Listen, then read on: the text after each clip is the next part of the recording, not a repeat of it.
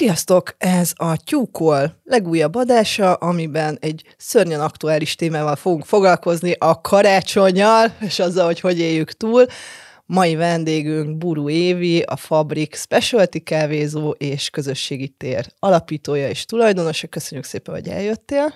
És itt van velem Hanna is. Szia, Hanna! Bevásároltam mert a karácsonyra, ugye?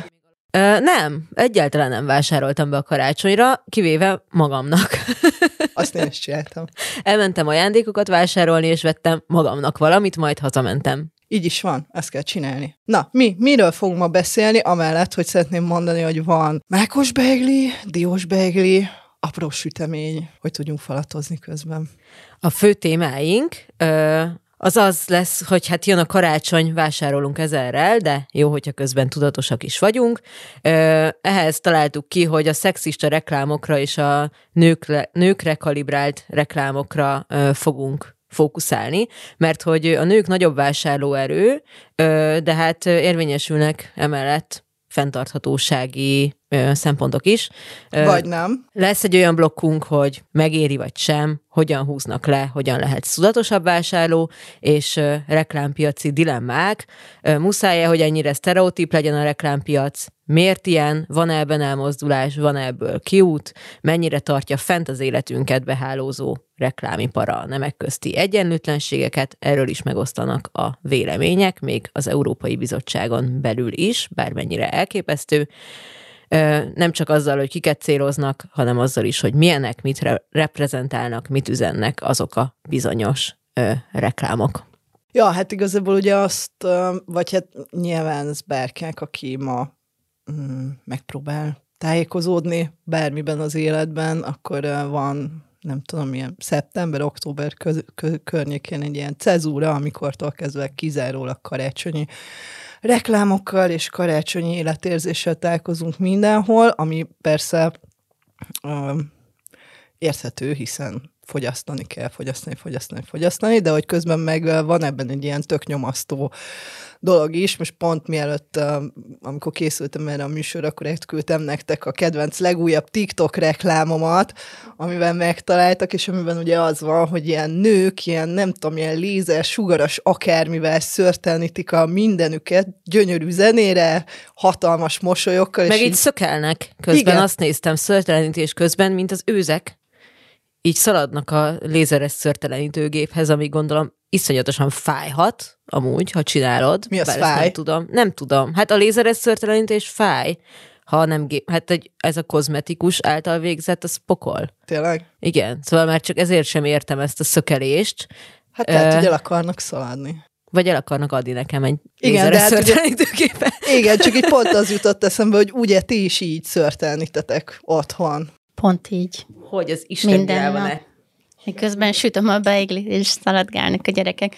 Nekem egy kicsit az ilyen menstruációs reklámok is eszembe jutottak erről a szörtelenítésről, mert nem tudom, hogy ti hogyan menstruáltok, nekem azért néha elég fájdalmas szokott lenni, vagy régebben az volt mindenképpen, és hogy totál nem az működik sosem, hogy beveszel egy gyógyszert, és akkor már szaladsz is, szökelsz. Focizni, és minden problémád megoldódott, úgyhogy nekem volt egy ilyen kicsit ilyen áthallása. Igen, de ez kb. mindennel így van. Pont gyűjtöttem is egy ilyen, amikor így próbáltam ilyen problematikus reklámokat összeszedni, hogy, hogy tényleg, tehát, hogy azok a dolgok, amik így végig kísérik a mindennapjainkat mondjuk nőként, és mondjuk nem annyira kellemesek nőiségünkből fakadóan, azoknak két ilyen megoldási variációja van a reklámokban. Az egyik az az, hogy így, ó, de hát ezt nevetve le tudod küzdeni, hogyha megveszed ezt a csodaterméket, és akkor tényleg a szörtelenítéstől a menstruációig mindent kacagva élünk végig. A másik viszont egy ilyen testszégyenítés konkrétan, ugye volt ez a halszagú reklám, ami ellen néhányan azért ki is fakadtak, ugye ez pedig egy ilyen fertőzésre valami krém, és akkor az meg ez a, hát, hogy akkor halszagú leszel, de hogyha ezt ezt a krémet használod, akkor ez a problémád is megoldódik. Tehát, hogy ez a két véglet van ebben. Ú, ez hogy nekem nincs meg ez a halszagú. Halszagú de... reklám, és Magyarország is halszagú, de akkor azt is be kell kenni. de hogy hogy igen, például ebben, amit küldtél, ez a TikTokon is, meg gondolom máshol is online felületeken futó szörtelenítő reklám, ebben is, nem tudom, megfigyeltétek de már a szörtelenítés előtt mindenkinek tökéletesen sima, hibátlan, bőrű, ezt, erre nem emlékszem, hogy azt hiszem, hogy fehér de hogy biztos, és mindenkinek megvan az összes végtagja, ö, testek vannak, tehát hogy azért itt is oda van arra figyelve, hogy ö, az ugyan egy szörtelenítés se foglalkozó reklám, vagy egy szörtelenítő terméket árul, de nehogy véletlenül egy szörszál már ele, az elején legyen benne, mert ugye az, az undorító, Ja, de hát akkor nem, idézőjelben. nem fáj nekik. Amúgy nem értem azt, hogy valójában kikre targetálják ezeket a, a reklámokat pontosan, mert szerintem majd biztos elérünk a beszélgetésben egy olyan részhez, ahol ilyen generációs dolgokról is beszélgetünk, de hogy azért én dolgozom fiatalokkal, akár a kávézóban is, meg, meg hát máshol is nyilván. Ez a szörtelenítés nem is egy ilyen issú szerintem, vagy nem tudom, tehát hogy... Hát rám biztos, hogy targetálják valamiért, így a 40 közeli hű, nem tudom, korcsoportra, mert nekem viszont tényleg mindenhol ez jön most, úgyhogy az én fejemben ez most nagyon bele van égetve. Egy pár éve volt egy ilyen forduló pont, amikor egyszer csak megjelentek azok a reklámok, nálam is, amik már nem csak ilyen olcsó dolgokat reklámoznak, hanem amiben így investálni kell. Szörtelenítőgép, sütő, mosógép, tehát hogy le, nyilván nőknek célzott termékek, de hogy amik drágábbak, mert hogy gondolom beértem abba a korcsoportba, a Üdvözlünk! Köszönöm a digitális marketingesek szemében is, amikor én már ö, keresek annyit, vagy van már annyi felhalmozott tőkém, gondolják ők, hogy én meg tudok venni egy több százezres lézer szörtelintő gépet, vagy százezres. Szia, drága is. Szerintem igen, de egyébként megéri jobban ha átszámolva, mert hogy azt nem tudom, hogy megéri-e, de hogy ha megnézed, hogy mennyibe kerül a kozmetikusnál, hány alkalmat kell menni, milyen rendszerességgel, eh, ahhoz képest valószínűleg jobban megéri venni egy házit, csak hát ez a we have szörtelenítő gép at home probléma, hogy nem teljesen biztos, hogy úgy meg tudod csinálni valószínűleg. Meg egyébként szerintem nem vagyunk könnyű helyzetben, mert a reklámok része, tehát amit mondjuk én klasszikusan, ahogy én felnőttem, és először tévében találkozhattunk reklámokkal, az is egy dolog, de azóta meg mennyire kinyílt ez az olló, hogy hány helyen találkozhatunk hirdetésekkel, social médiában, ezeken a különböző felületeken, ahol ráadásul sokkal jobban tudják targetálni. Most kikapcsoltam a telefont egyébként, de hogy biztos, hogyha most ezt hallaná a telefonom, vagy azon bármilyen app. Be van kapcsolva a mikrofon. Hogy hány szörtelenítő gépreklámot fog feljönni az Insta feededben, a Facebook feededben. Aha, hát egyébként igen, és ugye ez meg a másik, hogy, hogy van ez a fajta izé, hogy, hogy vagy egy mondjuk x éves nő vagy, nem tudom, ezekre a dolgokra van elvileg szükséged, meg ugye van a, az időszaki része, hogy akkor most éppen már, nem tudom, negyedéve a karácsonyi időszakot éljük, és akkor meg ugye ez egy, egy, egy ilyen, szinte egy ilyen tök nyomasztó dolog, hogy akkor most aztán tényleg egy csupa olyan reklám jön velem szembe, a karácsony szent, nem tudom, mannája által megfűszerezve, a, amilyen karácsony nekem aztán biztos, hogy nem lesz. Igen, rátérünk majd később, vagyis mindjárt arra is, hogy mennyire találkozik vajon a valódi valódi igények mennyire találkoznak vajon a reklámok által kialakított igényekkel, és hogy ezek, tehát hogy itt most a tyúk volt előbb, vagy a tojás igazából, de szerintem kezdjünk ö, rákanyarodni a femvertising-ra, re, femvertising-ra. Femvertising szóra. Mi is ez? Ezt a She Media nevű női vezetésű ilyen média és marketing vállalat alkotta meg 2014-ben. Ha jól tudom, ez annyit jelent, hogy, hogy feminista marketing, feminista nézőpontú marketing nők szemszögéből tehát, hogy ilyen nők szemüvegén keresztül, vagy feminista szemüvegen keresztül nézi a reklámokat. Olyasmi lehet, mint a, ugye van a feminista diskurzusban használatos ez a male gaze szó, ami annyit jelent, hogy, hogy bizonyos iparágak, a férfiak, vagy hát a legtöbb iparág a férfiak szemével, a, főleg egy ilyen mondjuk középkorú, fehér, európai, nyugati nem tudom, iskolázott, cis férfi szemével néz rá a nőkre, és hogy itt ez igazából meg van fordítva, hogy itt ö, feminista vagy női szemszögből van ránézve a reklámiparra. Ö, mikor működhet, mikor nem működhet. Én bevallom őszintén, én nem ismertem ezt a szót az adás előtt, vagy mielőtt küldted volna Nóri felkészítőt, úgyhogy én is egy kicsit utána olvastam, és nyilván, hogyha már onnan közelítjük meg, hogy ja, hát a DAV reklámok is például ott már ezt így fel, fellelhettük, vagy akár az Always reklámokban, meg minden. Úgyhogy nyilván van egy olyan törekvés szerintem, hogy már nem tudom, mennyire akarunk visszamenni, hogy most akkor mi a reklámoknak a szerepe, meg uh, mikor működik egy reklám, mikor targetál jól, hogyan, mikor tudok azonosulni az abban lévő karakterrel, valós élethelyzettel.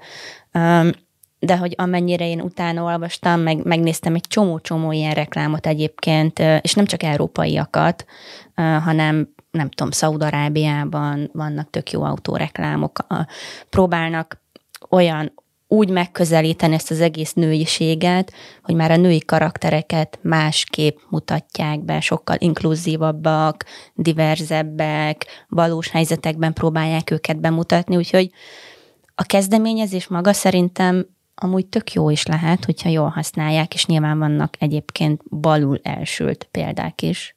Igen, nekem ezzel egyébként mindig van egy ilyen problémám, most ez lehet, hogy ilyen nagyon vírnek hangzik, de hogy ugyanaz, mint a, a feminista pornónál, hogy ugye tudjuk, hogy mert nyilván most nagyon furán nézel rám, természetesen nem nézek ilyet, meg semmi más, de hogy, hogy ugye ott is volt ez a tök jogos igény, hogy hát tudjuk, hogy ugye a pornót azt férfiaknak csinálják, jellemzően iszonyatosan kizsákmányoló, elnyomó, gyakorlatilag nőket erőszakolnak meg benne, férfi igények vagy férfi szemeknek tetsző módon, és hogy akkor ennek van ugye egy feminista ága is, ami meg, hogy akkor a női szempontok, a női vágyak, a női igények, de hogy ugyanez, hogy, hogy de hát ott is ugye ugyanúgy egy kizsákmányoló iparban testek vannak szolgálatba állítva, más emberek, stb. stb.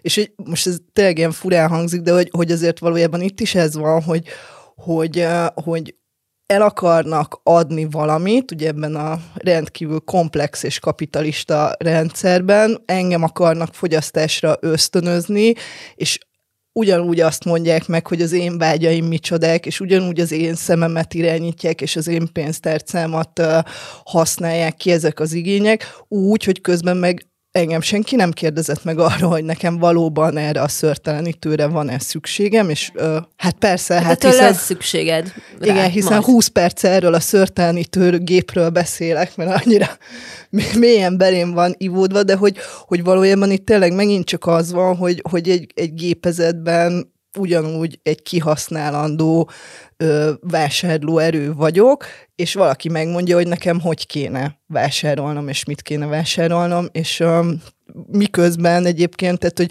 hogy egyáltalán nem biztos, hogy ezek az én valós igényeim, egyáltalán nem biztos, hogy nekem reálisan ezekre a dolgokra van szükségem, és szerintem azt is sugalja mellette egyébként, hogy hogyan kéne viselkedned, hogyha csak ezt nézzük. Tehát, hogy boldogan szörtelenítsél a szexi fehér neműdben, és közben ugráljál, és hú, de jó. És már eleve ne legyen szőr a lábadon, meg egy májfolt se, meg legyen meg az összes végtagod, meg minden. De szerintem ez az örök kérdés, amúgy, amit te most így a feminista pornóról rákanyarodva a femvertisingra vázoltál, hogy, hogy fel tudja el magát az egyén szabadítani a kapitalizmuson belül. Van-e olyan, hogy szabad akarat?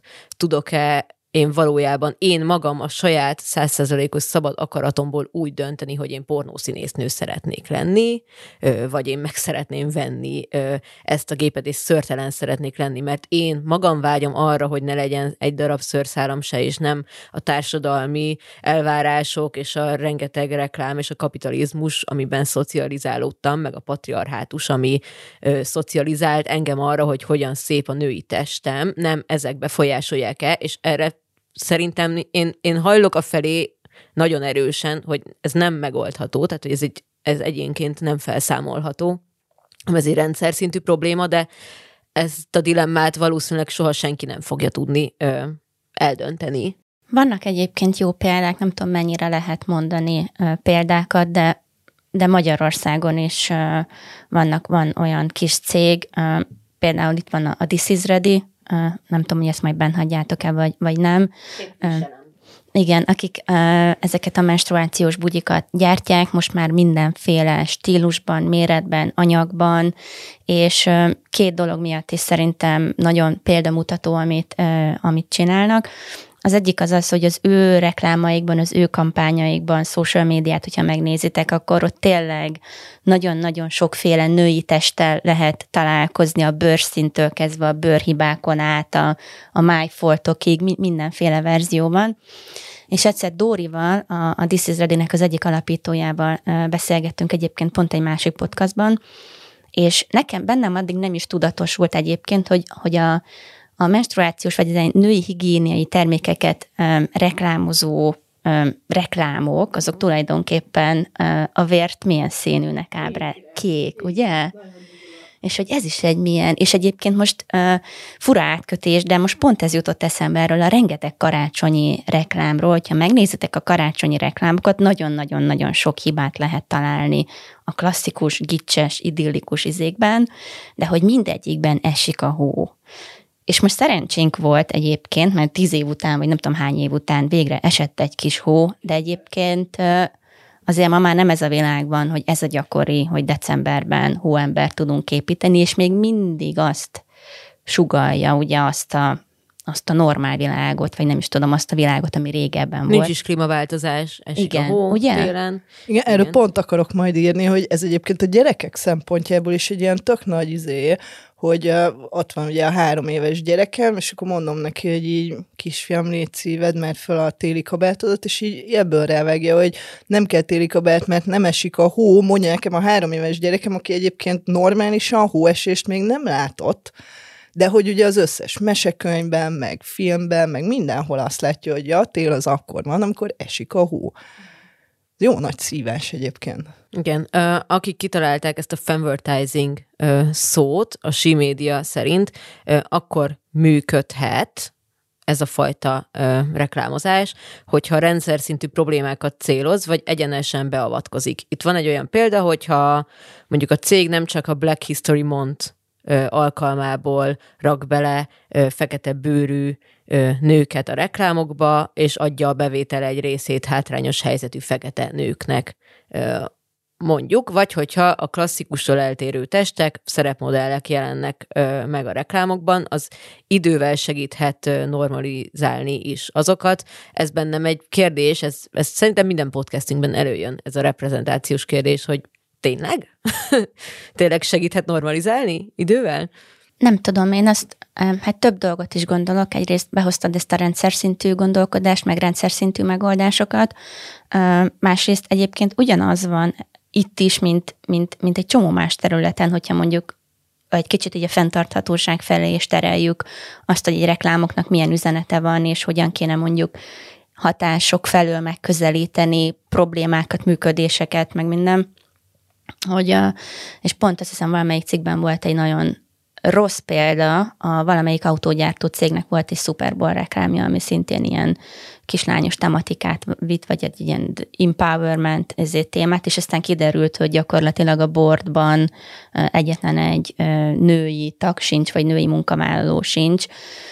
Én azt gondolom egyébként, hogy ma már egy olyan világban élünk, főleg akár ezzel az Z-generációs fiataloknak a, a növekvő tudatosságával, hogy Mondhatnak a reklámok egyébként sokfélét, lehet abban sokféle üzenetet elhelyezni, vagy célozni, nem tudom, hogy egyáltalán mondjuk ezeket a fiatalokat bármilyen módon érdekli mert egészen biztosan ezt már kutatások kimutatják, hogy ők sokkal tudatosabbak, sokkal érzékenyebbek ezekre a társadalmi problémákra, és előbb-utóbb a nagy hirdetőknek és a nagy cégeknek is nem, nem pusztán uh, trend miatt, de üzleti érdeke is lesz, hogy rámenjenek ezekre a témákra. Mert ahogy mi fejlődünk, már a mi generációnk is, ahogy tanuljuk ezt az újfajta szemléletet, ami jön ezzel az új világgal, ahol gyakorlatilag a régi világ megkérdőjeleződik, most csak itt a klímaváltozást hoztuk példának, de de tényleg, hogyha a, a, a fenntarthatóságnak az égiszét nézitek, és azon belül is mondjuk az S betűt, van ez az I, ESG megközelítés, erről nem tudom, hogy mennyire kell itt beszélni, ez azért benne van most már az üzleti vállalkozásoknak a gondolkodásában, elvárják a befektetők, fogyasztók, vásárlók, bármilyen érintettek egy üzleti vállalkozásnak az értékláncában. De ez mi ez pontosan? Ez a, ez a ez gyakorlatilag ez egy megközelítést akar, ESG, három szónak a rövidítése, az E az az environment, mint környezet, az S az a social, az összes ilyen társadalmi ö, ö, cucc, a, a G az pedig az ilyen vállalatirányítással kapcsolatos dolgok. Van most egy ilyen új szabályozás az Európai Unióban, ami szerint egyébként a következő évtől fogva már a nagy publikus cégeknek, a, hogyha amikor az üzleti működésükről riportálnak, akkor már nem csak a pénzügyi teljesítményükről kell riportálni, hanem a nem pénzügyi teljesítményükről is, hogy mi mindent tesznek ezeken a területeken. És már a, hát már a mi generációnkban is vannak tudatosabbak, de a fiatalabbak, akik utánunk jönnek, az zések, ők pedig már náluk abszolút elvárás az, hogy egy-egy vállalat, egy-egy üzleti vállalkozás kicsitől a nagyig egyébként milyen értékeket képvisel, mit mond magáról, és, és az van, hogy lehet, hogy nem a jelentéseket fogják böngészgetni, vagy nem a hirdetéseket, hanem egész egyszerűen majd nem veszik meg azokat a termékeket, amik rossz értékeket képviselnek, mert, mert tudják, mert tájékozódnak, mert sokkal előrébb vannak a gondolkodásban, mint mi vagyunk. Nekem ez ilyen kétélű, kétélű tapasztalatom van ezzel, mert egyrészt ezt én is érzékelem, hogy így az Y milleniál, meg a Z generáció az érzékenyebb erre, elvárja a, a nagyobb cégektől a társadalmi felelősségvállalást, a jó ügyek mellé beállást, egyáltalán az ügyek melletti állásfoglalást, tehát hogy egyfajta ilyen politikai aktivizmust is, és akkor is itt a politika alatt nem is csak az aktuál politikát értem, hanem bármit. Viszont eközben meg, ha felmész a TikTokra, ahol egyébként ez szintén jelen van, hogy mondjuk állítólag lehet filterekkel adományozni jó ügyeknek, meg egy csomó videó van arról, hogy miért bolykottálnak egyes emberek bizonyos cégeket, most épp a Zarát, Starbucksot, stb. stb. De hogy közben meg, amit ott látsz testkép, meg iszonyatos mértékű fogyasztás, és ilyen fogyasztási őrület, az egészen elképesztő, és és nagyon-nagyon káros, tehát hogy én magamon is érzékelem, hogy mennyire káros. Hogy mennyire tudom utálni magamat bizonyos napokon azért, mert nem olyan ö, szép a homlokom, szép sima a homlokom, mint annak a botoxolt lánynak a TikTokon, és hogy nekem is kellene-e vajon botoxolni. Tehát, hogy ezek, ezek komoly dolgok. meg hát szerintem azért ebben benne van, hogy ezt már feszegettük egy kicsit, ezt a pinkwashingot, hogy akkor ha egy napon kiteszed a, nem tudom, a merre kell nézét, meg ha egy napon, nem tudom, ünnepled a nőket, stb.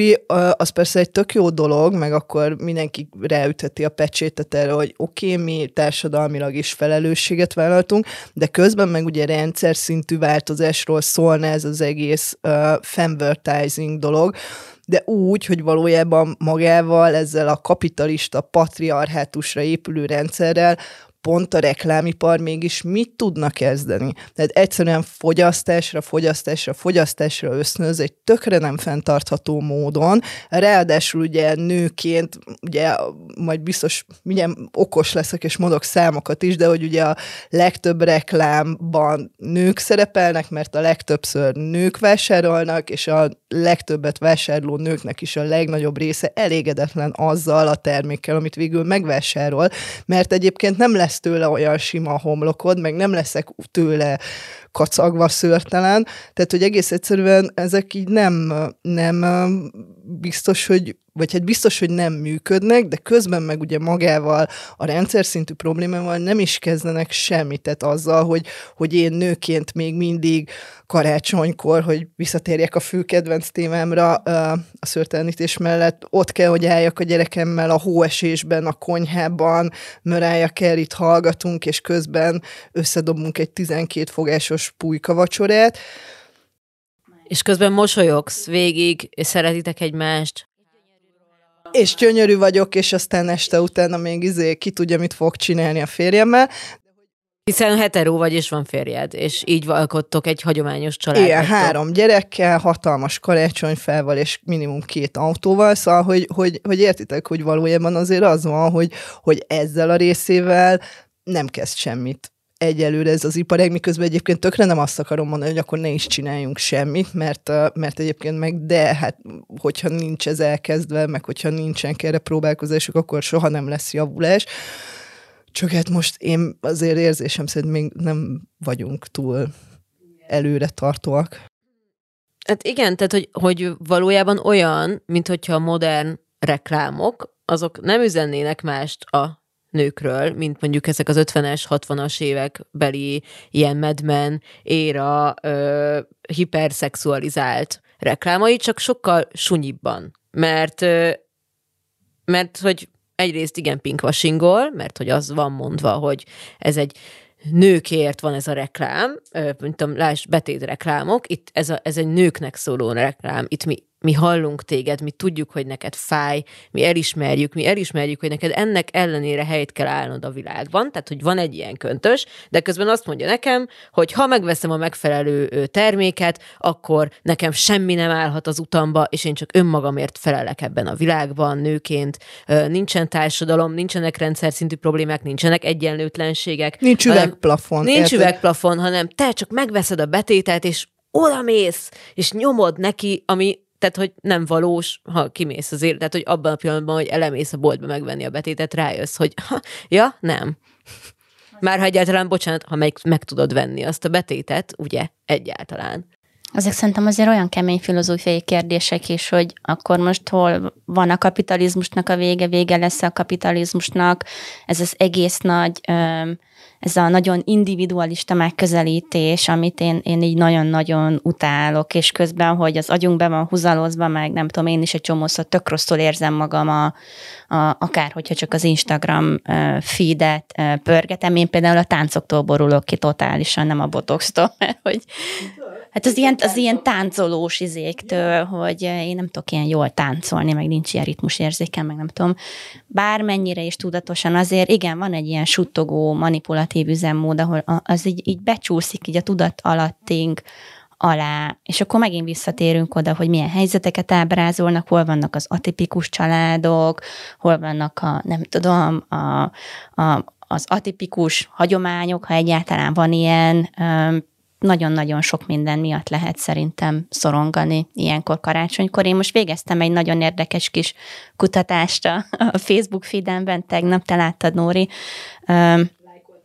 Bedobtam egy pár ilyen kérdést, hogy akkor van neke kedvenc reklámok, akár rossz példák is, meg hogy ki hogyan próbál tudatos maradni ebben a nagy novemberi-decemberi rásban vagy hajtásban mindenféle uh, válasz volt egyébként, tehát hogy azért megint csak oda lyukadok ki magamban, és ez tök jó lenne, hogyha ezt tudnánk sugalni, hogy egyébként meg semmit sem kell csinálnunk, tehát hogy mindenki csinálja úgy, ahogy akarja. Szerintem a mi generációnknak, én, én, én X-es vagyok, meg kicsit így az Y-nak így a, így a határán, nekünk van egy szerintem egy ilyen áthidaló, de most nem vagyok ilyen generációkutató, remélem nem mondok butaságot, tehát hogy, hogy azért mi már alapvetően másképp élünk, mint ahogy a mi szüleink éltek, meg a, ahogy az én nagyszüleim éltek. Nekem a, a, a karácsony, a gyerekkoromból az a hú, a nagy család, elmentünk nagymamámhoz a falura, és akkor ott tényleg ott volt a halásznétől kezdve a töltött káposztáig minden, gyakorlatilag már már ott tartunk, hogy mindenki meghalt a családból, tehát hogy ez, ez már csak egy ilyen idilli kép, tökre nem tudom ezt rekonstruálni itt Budapesten egyébként, nem is tudom kialakítani azokat a, azokat a hagyományokat, nincsenek is hagyományaink, nem tudom, hogy szabad ilyet így bemondani, tehát hogy én, én nem főzök töltött káposztát minden karácsonykor, vagy nem tudom.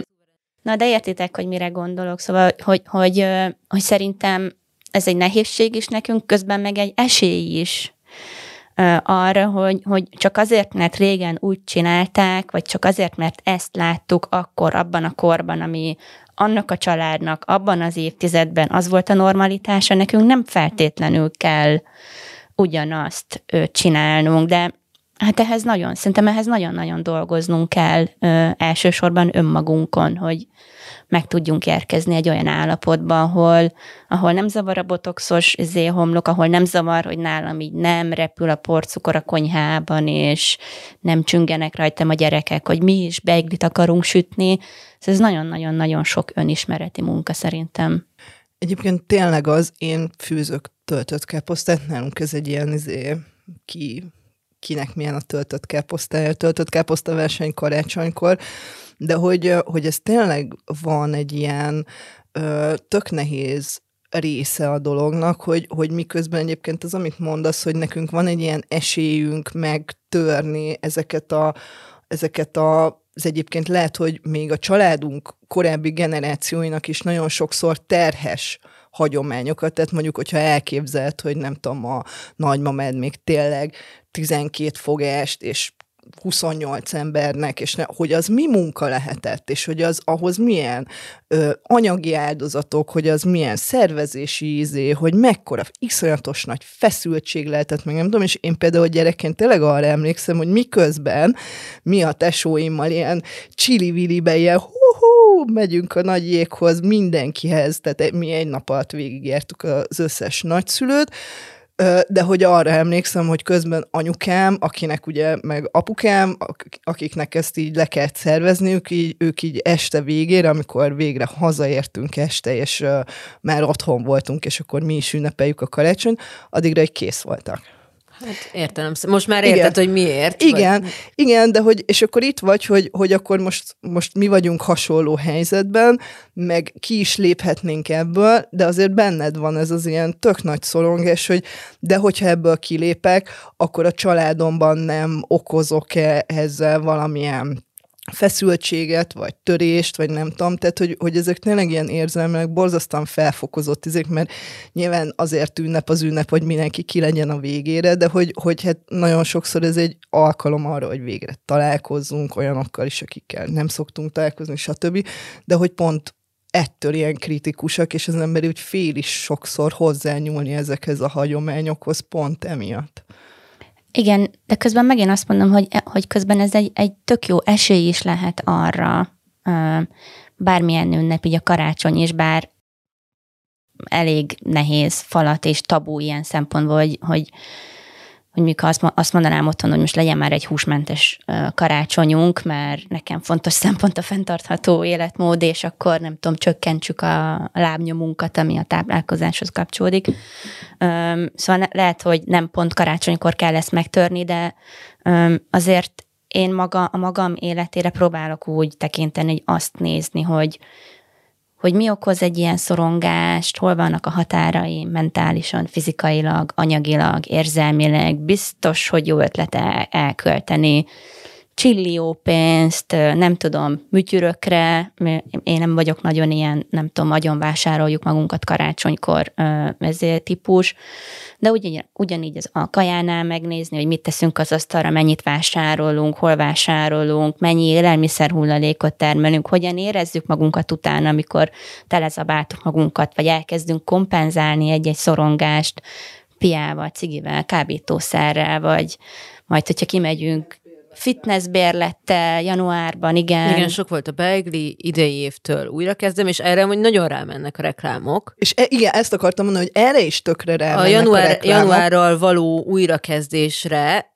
iszonyatosan, tehát hogy a, aminél úgy, aminek mentén legjobban meg lehet fogni az embert, hogy újévi fogadalom, lelkiismeret furdalásod van, mi mindent nem tettél meg a múltban, szorongsz, hogy mi mindent kell megtenned a jövőben, tehát hogy mindig, ha megnézitek, én nem szoktam nagyon karácsonyozni, nem különösebben érint sem az új év, és ezért én mindig azzal szoktam szórakoztatni magam, hogy nézem a, így az ívét ennek, hogy 26-án már így kezdik bevezetni, hogy hú, jön a szilveszter, jönni fognak, jönni fog az új év, mi lesz a fogadalmad, és akkor január másodikán, mert ugye elsőjére nem érdemes targetálni, mert gondolom mindenki másnapos, meg még aznap otthon van, meg ki van ütve, meg takarít a buli után, meg nem tudom, de hogy január másodikán így bum, jönnek a izé, kondibérlet, fehérjepor, izé, nem tudom, kezd idén már hamarabb a beachbelit,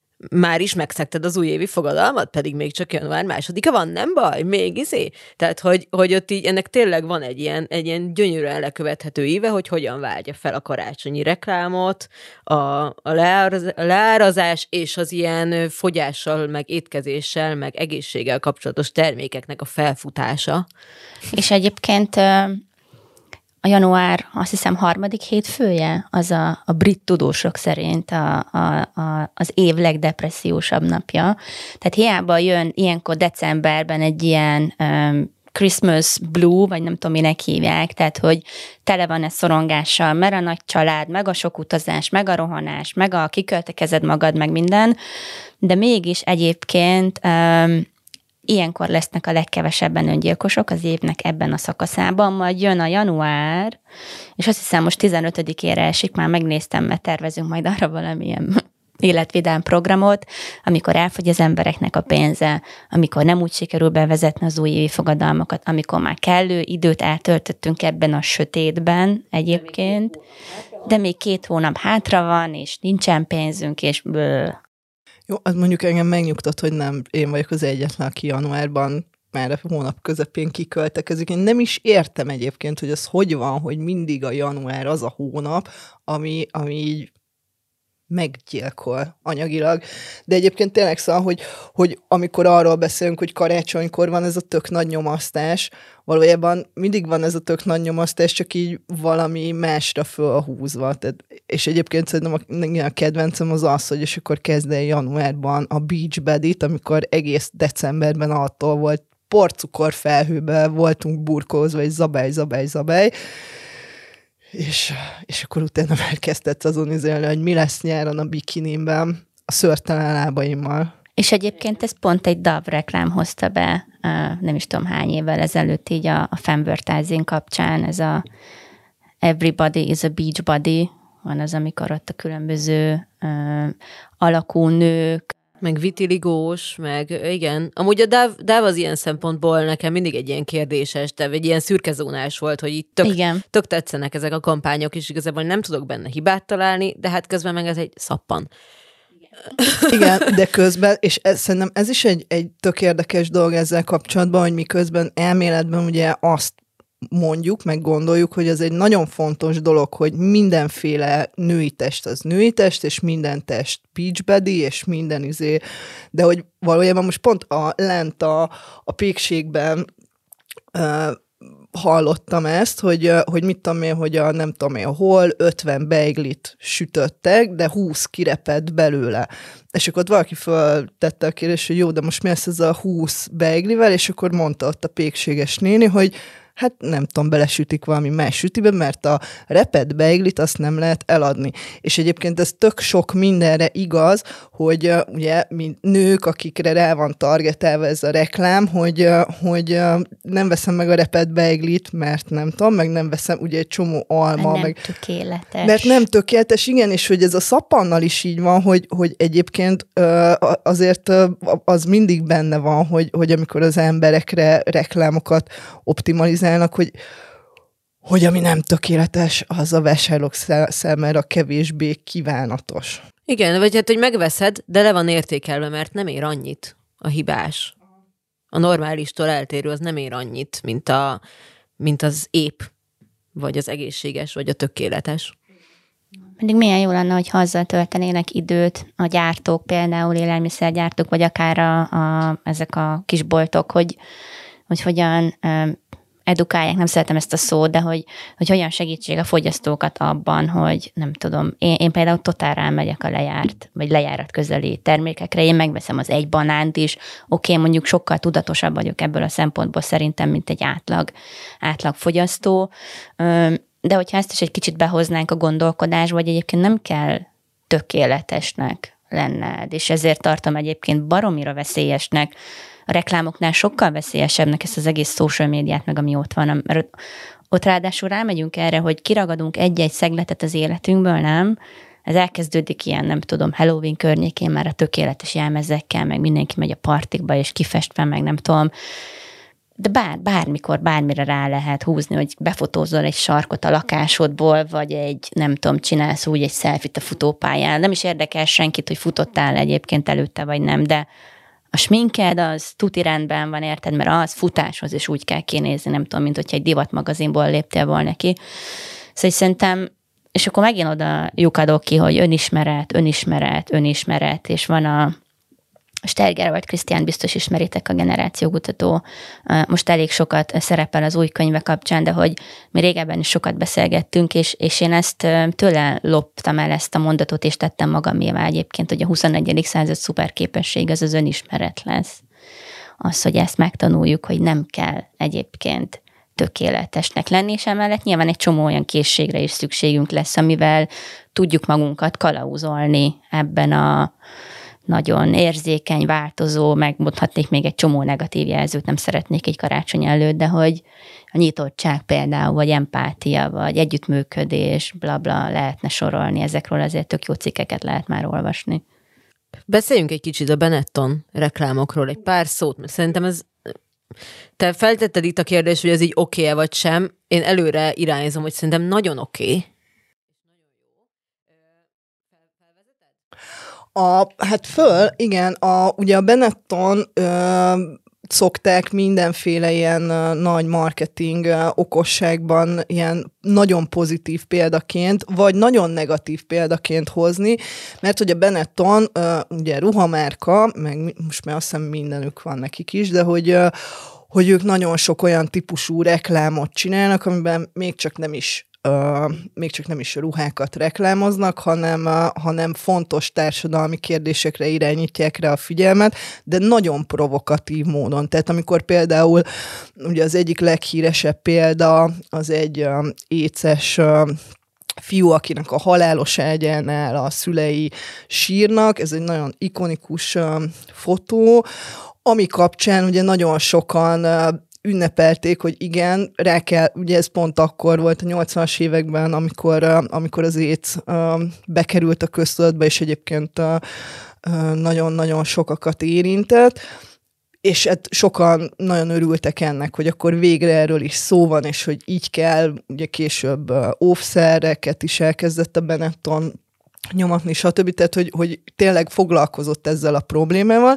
Mások viszont azt mondták, hogy ez a fajta ábrázolás, most amellett, hogy akár hatásvadásznak is nevezhető, de nagyon sokakat megijeszthet, vagy, vagy tehát, hogy egy olyan képet is sugal például az écről, ami, ami a más érintett betegséggel élőket is megbélyegezheti. És hogy, hogy, tehát, hogy, hogy így értem azt, hogy provokatív, de és ez csak egy példa nagyon sokból a Benettonnál, hogy akkor ez, a, tehát, hogy ez már azért nem ez az ilyen pinkwashing, fanvertising, cukimuki, nem tudom én vonal, hanem ez a kőkeményen az, hogy így odapasszák az arcodba, hogy ilyen társadalmi problémák vannak.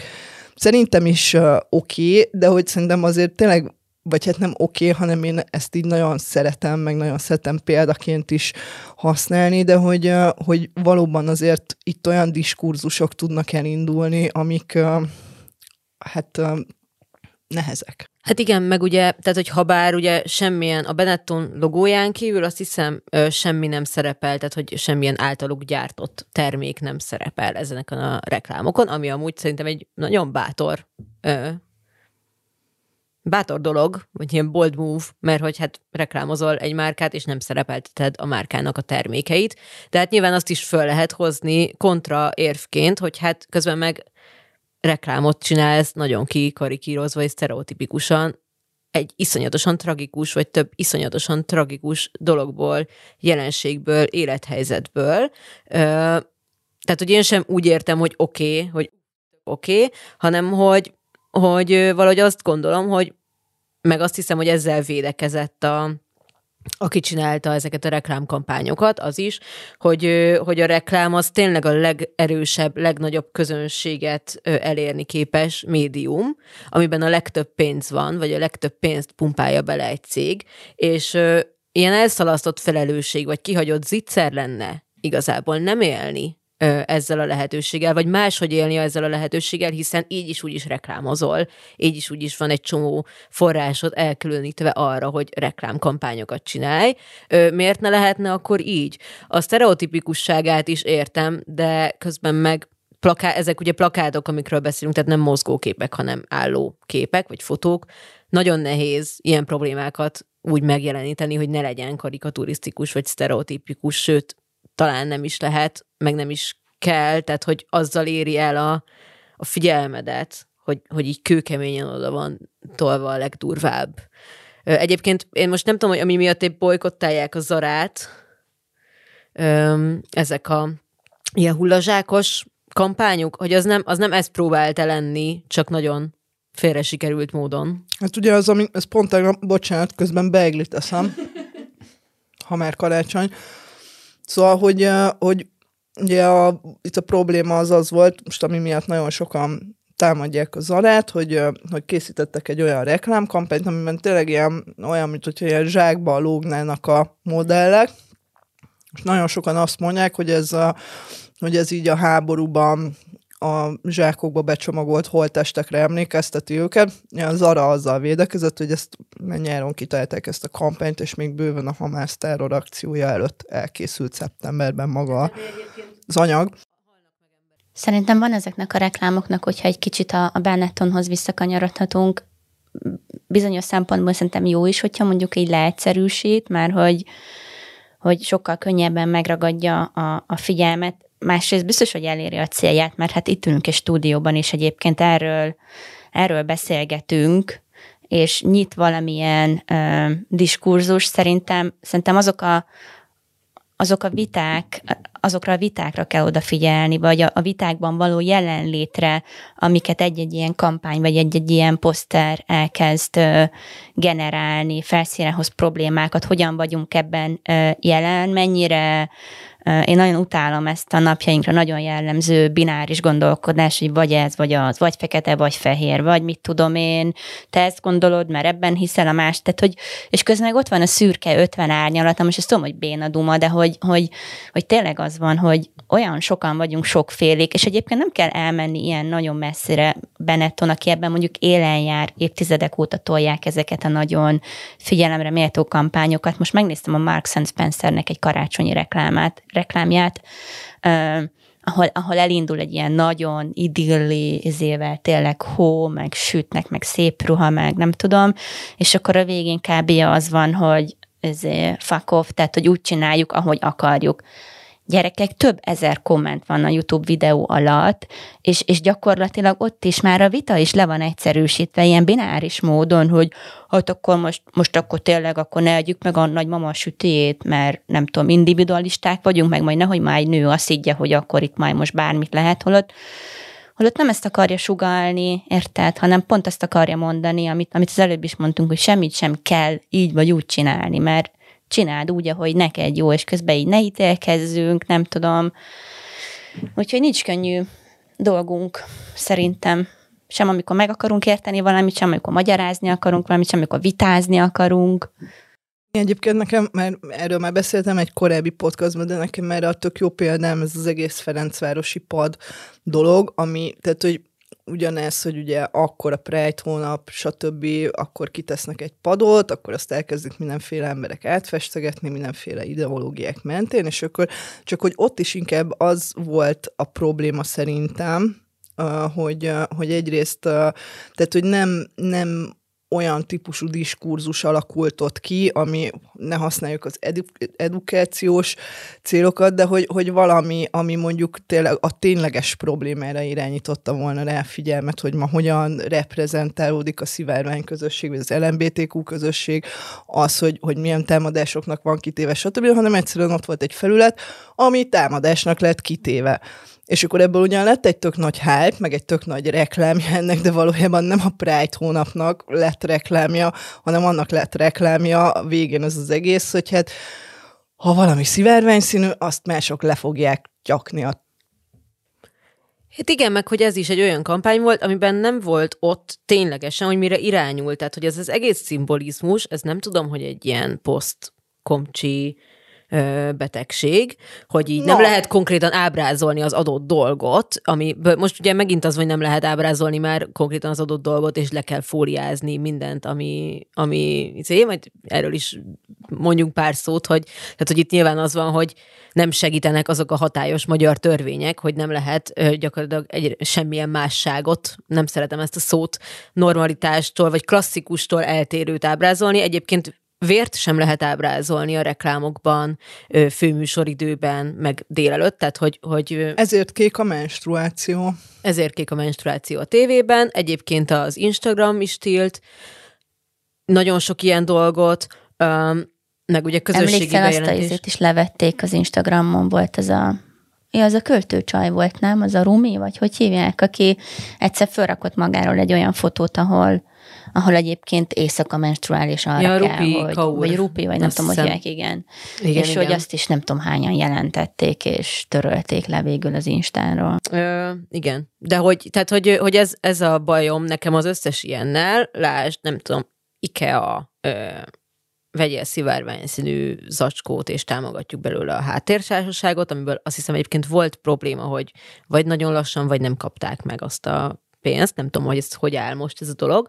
Um, ha, tehát, hogy nincs, nincs ott tehát, hogy attól még, hogy, tehát, hogy kedvesek vagyunk, hogy kiállunk a magyar meleg közösség mellett, de hogy igazából megint csak az, hogy nem látjuk, hogy mi ez, hanem így ott van a, erre is van egy szó, rainbow washing. Rainbow washing, Tehát igen. ugyanúgy a green washing, meg Tehát, hogy nem látod ennek igen. a valóságát. Semmilyen formában nincs ott előtted. És ugye azért is becsapós ez az egész történet, mert azt hiszed, hogyha megveszel egy szivárványos táskát, vagy esernyőt, vagy egy pólót, akkor kész, kipipáltam. Az én aktivizmusom egyébként, ezzel készen vagyunk. Ez ugyanaz a kaptafa, mint az egy százalékos felajánlásoknak a, a dinamikája, hogy azt is felajánlod egyébként, és közben meg tökre kínlódnak azzal a civil szervezetek, hogy ezt úgy éli meg a kedves állampolgár a másik oldalon, hogy én egyébként adokoztam. Uh-huh. De mondhatnánk a szelektív hulladékgyűjtést is. Fontos neked a környezetvédelem? Persze, szelektíven gyűjtöm a szemetet.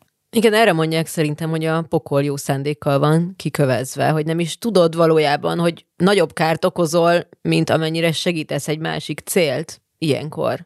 Csak hát ugye kérdés, hogy akkor, akkor, akkor mit kéne csinálni, azon kívül, hogy be kéne magunkat zárni egy sötét, fekete dobozba, és nem enni, nem inni, nem venni semmit, nem kirélegezni széndiokszidot, Hát nem tudunk visszafordulni, már, már az van, hogy eljutottunk a fejlődésnek egy olyan szintjére, ahol én ezt nagyon sokszor megkapom egyébként, hogy mit papolok ennyit a fenntarthatóságról, ha már egyszer kávézót nyitottam, hiszen hát a bla bla bla bla bla. És akkor ilyenkor mindig mondom, hogy hát figyelj öreg, és nem, nem, tényleg nem akarok kirekesztő lenni, meg minden, de hogy akkor tessék lemenni a patakpartra, mezitláb, és akkor így áll vizet, akkor ne gyere be ide kávét venni, meg nem tudom, tehát hogy azért ne legyünk ilyen ö, képmutatóak sem, szerintem. Azt, azt tudjuk csinálni, hogy, hogy rendszer szintű gondolkodás mellett is egyébként, és azt is nézzük, hogy mi a saját életünkben, hol tudjuk a saját hatásainkat csökkenteni, hol tudunk egy kicsit tudatosabban jelen lenni, hogyan közlekedünk, mit teszünk, milyen ruhát vásárolunk, Uh, hogyan közlekedünk a városban, mit tudom, hova megyünk el dolgozni, milyen cégek mellett állunk ki, nem állunk ki, hogyan aktivizálódunk, vállalunk szerepet bizonyos társadalmi ügyek mellett, és aztán egyébként meg a végére marad az adaptálódás, hogy elkezdünk valamilyen formában alkalmazkodni ahhoz, ami jön. Hát azt muszáj egyébként. De igen, szóval, hogy szerintem ebben az egészben az egy ilyen, uh, tehát, hogy miközben egyébként tényleg, tehát, hogy nagyon sok személyes döntése van az embernek, ami úgy közösségileg, még egyénileg hatással lehet a jövőre, de közben ugye nagyon sok olyan impulzus is van, és például a reklám is egy ilyen típusú impulzus, ami nagyon sokszor úgy hat, hát ezeket nagyon okos emberek csinálják többnyire, leszámítva az ilyen vadhajtásokat, amikor nem tudom, mindegy is. Most mert akartam mondani valami nagyon rossz példát, de még a csiki sör, amikor izé az alkalmazottak isznak és levetkőznek, nyilván nők, és ezzel alkoholfogyasztásra buzítanak mindenkit, de hogy, hogy, hogy tényleg ezeket jellemzően azért ezek nagyon átgondolt, és olyan módokon ható ö, reklámok, amikre lehet, hogy legtöbbször még csak nem is tudunk reflektálni, mert nem vagyunk vele tudatosak, mert ez kb. ugyanaz, mint a, mint a kormányzati kék plakátok hogy ma már szerintem ember nincs, aki, akinek nincs beépülve így a, a retinájába ez a szín, és még akkor is tudod, hogy valami olyasmi van rajta, amit a, tehát hogy nagyon jól eltalált dolog, jellemző szín, ugyanolyan betűtípus, nem tudom. De hogy így tudod, hogy erről valami, nem tudom, agresszió fog sütni, mert hogy már annyira benne van a fejedben, Uh, és uh, nem tudom, mit akartam ebből kihozni, de biztos valami hát a reklámokkal nem, hogy az is így becsúszik gyakorlatilag a küszöb alatt. A ja, igen, igen, tehát hogy, hogy most már izé, hogy, hogy valójában így nincs, mit tudom én, így ez az egész karácsonyjal kapcsolatban is itt ad így, hogy már csak ez a szorongás van, hogy már lehet, hogy végig sem nézem az összes karácsonyi reklámot, meg nem tudom, de már tudom, hogy nekem tuti nem olyan lesz, és szorongok tőle egy kicsit. És ezek így hatnak felidéztük az elején ezt az Európai Bizottságos vitát. Ez 2008-ban volt az Európai Bizottságban egy vita, az volt a vitázó fél, vagy vitát indító fél, aki most nem tudom, hogy ki, majd belinkeljük. Te Mindennel. Hát tudok googlezni, de itt van, a, itt van a link. Hogy ő, neki az volt az alapfelvetése, ami nekünk is, hogy a reklámok nagyon rossz hatással vannak a nők ö, esélyegyenlőségére a társadalomban, sőt, nem csak, hogy fenntartják, hanem újra termelik ezeket az egyenlőtlenségeket, és az Európai Bizottság részéről valaki másnak az volt a válasza, hogy, hogy egyelőre nem készült még olyan hiteles kutatás, ami kimutatná, hogy a reklámok tényleg rossz hatással vannak a nemek közti egyenlőtlenségre, viszont hogyha vagy kevesebb lenne a reklám, vagy sokkal jobban szabályoznák a reklámokat, az a média pluralizmust csorbítaná, ami azt, ami azt jelenti, hogy egy médium elérhető piaci sokszínűség van, szólás és véleményszabadság van, reprezentációs szabadság van, ö, reklámok nélkül sokkal kevesebb független sajtótermék tudna fennmaradni, ezt a saját ö, tapasztalatunkból, vagy saját példánkból ö, is tudjuk. Ö, itt bennem még azért az felmerül, hogy mik lehetnek egy olyan kutatásnak az akadályai, ami tényleg be tudja bizonyítani az Európai Bizottság kedves politikusainak, hogy a nők esélyegyenlőségére rossz hatással vannak a reklámok. Pont. Nem, egyébként szerintem ebben tényleg az a fontos, hogy miközben egyébként egy csomó minden rosszat elmondtunk most a reklámokról, de ö, ezeknek biztos nagyon sok más hasznuk is van, ö, de hogy ö, amit ugye személyesen mi is látunk, hogy ugye a reklámpiac átalakításával gyakorlatilag a kormánytag a szabad sajtó jelentős részét iszonyatosan rossz helyzetbe hozta, és ez nem most történt, hanem ez még az első, vagy hát igen, 2010 után közvetlenül, szóval, hogy, hogy az, hogy így a sajtóállapota hogy romlik, az, az nem most kezdődött, csak most kicsúcsosodik éppen ma, de hogy, hogy ebből azt akartam kihozni, hogy valójában igen, tehát hogy a reklámpiac az, az biztosít egyfajta függetlenséget a sajtónak, ez egy tök jó dolog, de és akkor ott van az, hogy, ezek, ezek, és ezek értékválasztások megint, hogy akkor mit engedsz be az újságodba. És ez, ez ugyanaz, hogy, hogy ugye a reklámpiacnak van pénze, a sajtónak pénz kell, tehát ez egy, ez egy kiszolgáltatott, ez egy függőségi viszony, ugyanúgy függőségi viszony, mint amikor azt mondod, hogy hogy hát ha-ha hihi az origó tele van kormányzati reklámokkal, meg az összes nem tudom micsodával, de hogy, hogy és az, az ugye egy nagyon durva, az egy állami beavatkozás, tehát az tényleg erősen problematikus, de hogy, hogy ugyanez megvan a, megvan a reklámpiac többi részével is, tehát amikor mondjuk olyan, olyan reklámot engedsz be az újságodba, mint egy olyan cég, amelyik erősen környezetszennyező olajat enged az óceánba, nem tudom, fókákat gyilkol meg, stb. stb., akkor azzal te megint csak egy értékválasztást teszel, de azt mondod, hogy de ez kell ahhoz, hogy te, mint sajtó tájékoztathass. Ez, ez egy tök nehéz kérdés szerintem. Holott képesek is vagyunk szerintem a fejlődésre, mert ahogy, hogyha mondjuk csak megnézitek a dohánytermékeket, és hogy az egész a dohányzásnak a reputációja hogyan alakult, és hogy néz ki ma egy cigarettás doboz, és mondjuk az 50-es években mi volt a dohányzás kapcsán, tényleg a repülőtök, de sőt, még az én gyerekkoromban is, tehát amikor én voltam fiatal, még akkor is úgy mentünk haza szórakozó helyekről, hogy mindenki szívta a cigarettát mindenhol, és mindent ki kellett mosni másnap, a hajunkat, a ruhát, meg minden. Ma meg, ma meg mi van már, nem tudsz különbséget tenni a polcon egyébként, azt se tudom egyébként mennyibe kerül a cigaretta, tehát hogy de ez szerinted ez hatásos, mert ezen tök sokat gondolkozom, és megint csak a kormányzati kék plakátot hozom, hogy, hogy én nagyon sokat cigizek, bocsánat, de hogy, hogy az, hogy, hogy ma már, hogy egy véres tüdőlebeny van rárajzolva a cigarettámra, az azt én őszintén szóval már meg se látom. Sőt, nem kontraproduktív, tehát hogy nem az van, hogy ez egy, nem, én nem dohányzom, de a környezetemben mindenki dohányzik. Én egy olyan családban vagyok az egyetlen ember, aki nem valahogy nem, Most nem lett cigaretta függő. Erre nagyon büszke vagyok. Nem tudom, hogy panaszkodom, vagy dicsekszem, de hogy hogy nem az van, hogy kontraproduktív, hiszen ez egy függőség. Valószínűleg az emberek nagy része nem jó kedvében dohányzik, hanem mert nem tudja letenni a cigit, pontosan tudja, hogy mennyire káros, és ettől igazából még csak lelkiismeret furdalásod is lesz, és stresszes leszel, amitől lehet, hogy még többet cigizel. Én ezen agyalok nagyon sokat.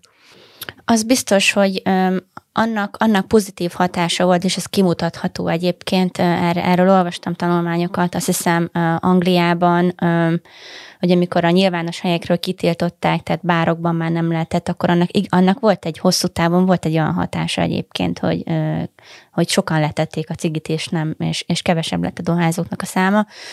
Ezt azért ezt nem tudom egyébként, hogy a, hogy a dobozoknak az ilyen egységesítése az, hogy van, annak érdekes lenne egyébként utána olvasni, de hogy nagyon unalmas leszek, megint visszakanyarodok ide az önismerethez egyébként, hogy ugye milyen szorongásokat csökkentünk azzal, amikor ilyen figyelemelterelő dolgokhoz nyúlunk, és nyilván a cigaretta ez egy jó példa, mert ez egy na, tényleg nagyon büdös, meg rákkeltő, meg mit tudom én, de hogy hozhatnánk ugyanígy megint az alkoholt, a kábítószert. De ezt akartam mondani, hogy érted, hogy a, igen, hogy a szesz, szesz ipar az ettől még nyugodtan, azért, tehát nyilván ott is vannak korlátozások, de nem ilyen szintű, tehát nem kell minden sörös dobozt ugyanabba a fekete üzébe, és nincs rajtuk üzé felhízott, nem tudom én milyen máj, és stb. Szóval, hogy, hogy én ebben kicsit ilyen izé vagyok, hogy, hogy erős dohányosként, hogy most amellett, hogy ilyen tök üldözöttnek érzem magam, tehát ez a nem mehetek be sehova, kb. Izé, ha, ha megközelítek egy busz megállót, akkor már olyan szemmel néznek rám, hogy stb. Na de értitek, szóval, hogy, hogy, hogy, hogy ez egy tök jó dolog, és egyébként én is egyetértek vele, hogy fontos, hogy, hogy ebben így mindenféle módokon edukálva legyenek az emberek, és egyébként ugye rajta is van, minden cigim van, az így tud segítséget kérni, hogy leszokj, meg stb. De hát ugye nemzetünk legnagyobb problémája mégsem a dohányzás, hanem az alkoholizmus.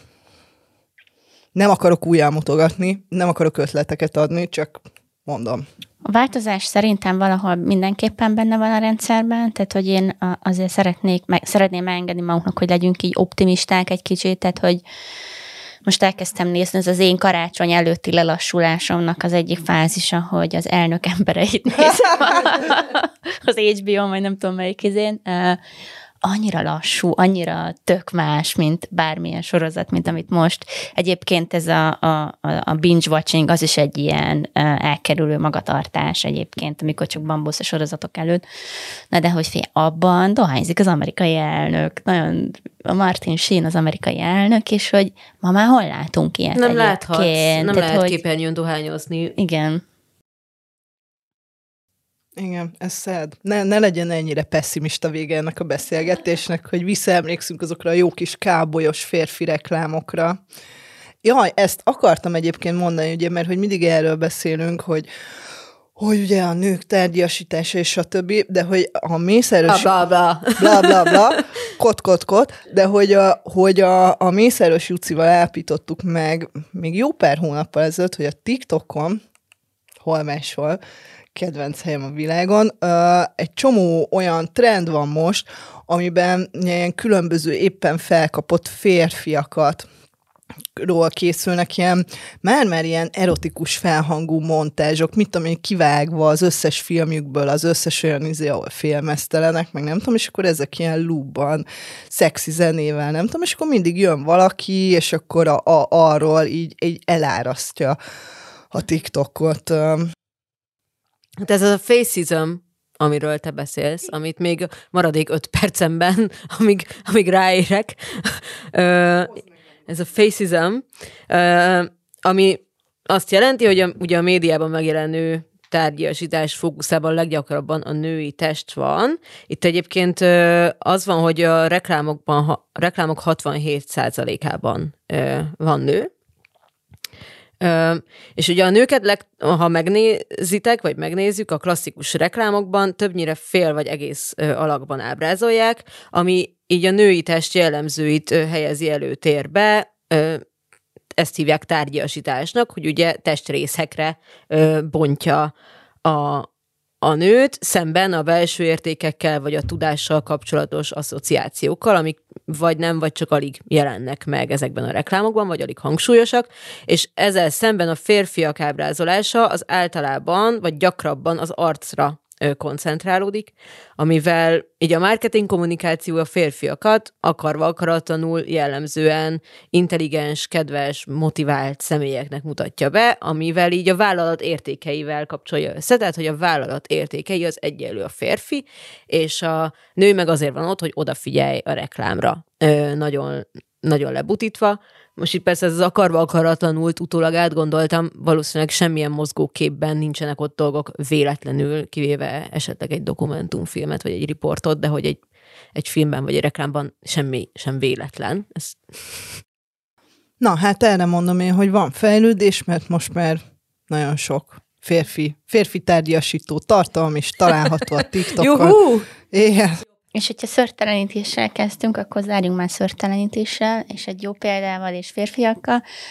Ezt nem tudom, mennyire láttátok, egy-két éve futott szerintem a Philipsnek volt egy ilyen elektromos borotva rekláma, reklámja, miért, mindig ezt mondom, hogy rekláma, reklámja, amiben egyébként mindenféle férfi test volt, a szőröstől kezdve a nem tudom, a molettebbig, a nem tudom, nagyon, nagy keresetek, keresétek vissza, vagy nem tudom, mit raktok így a show notes-ba ilyen, ilyen cuccokat azt így nagyon-nagyon-nagyon csíptem, hogy, hogy egy, egy, egy, és az is benne volt, hogy egyébként mindenhol is lehet borotválkozni, tehát hogy nem csak az arcodon, meg nem csak a lábadon, hanem az intim testrészek környékén is, és az egy ilyen nagyon, um, hiába férfiakról szólt, meg férfiaknak targetált termék volt, de hogy nekem engem az ilyen örömmel töltette, hogy na, egyébként meg így is lehet. Szerintem a férfiaknak ugyanolyan nagy szükségük van ezekre a tartalmakra. Igen, hogy nem csak a nők lehetnek narancsbőrösek a reklámokban, és striások, és szőlösek, és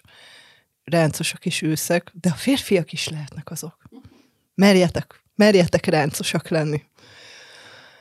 Ja, ö, záró optimista gondolatok. Szerintem az tényleg tök fontos, hogy mindenkinek legyen olyan karácsonya, amilyet szeretne.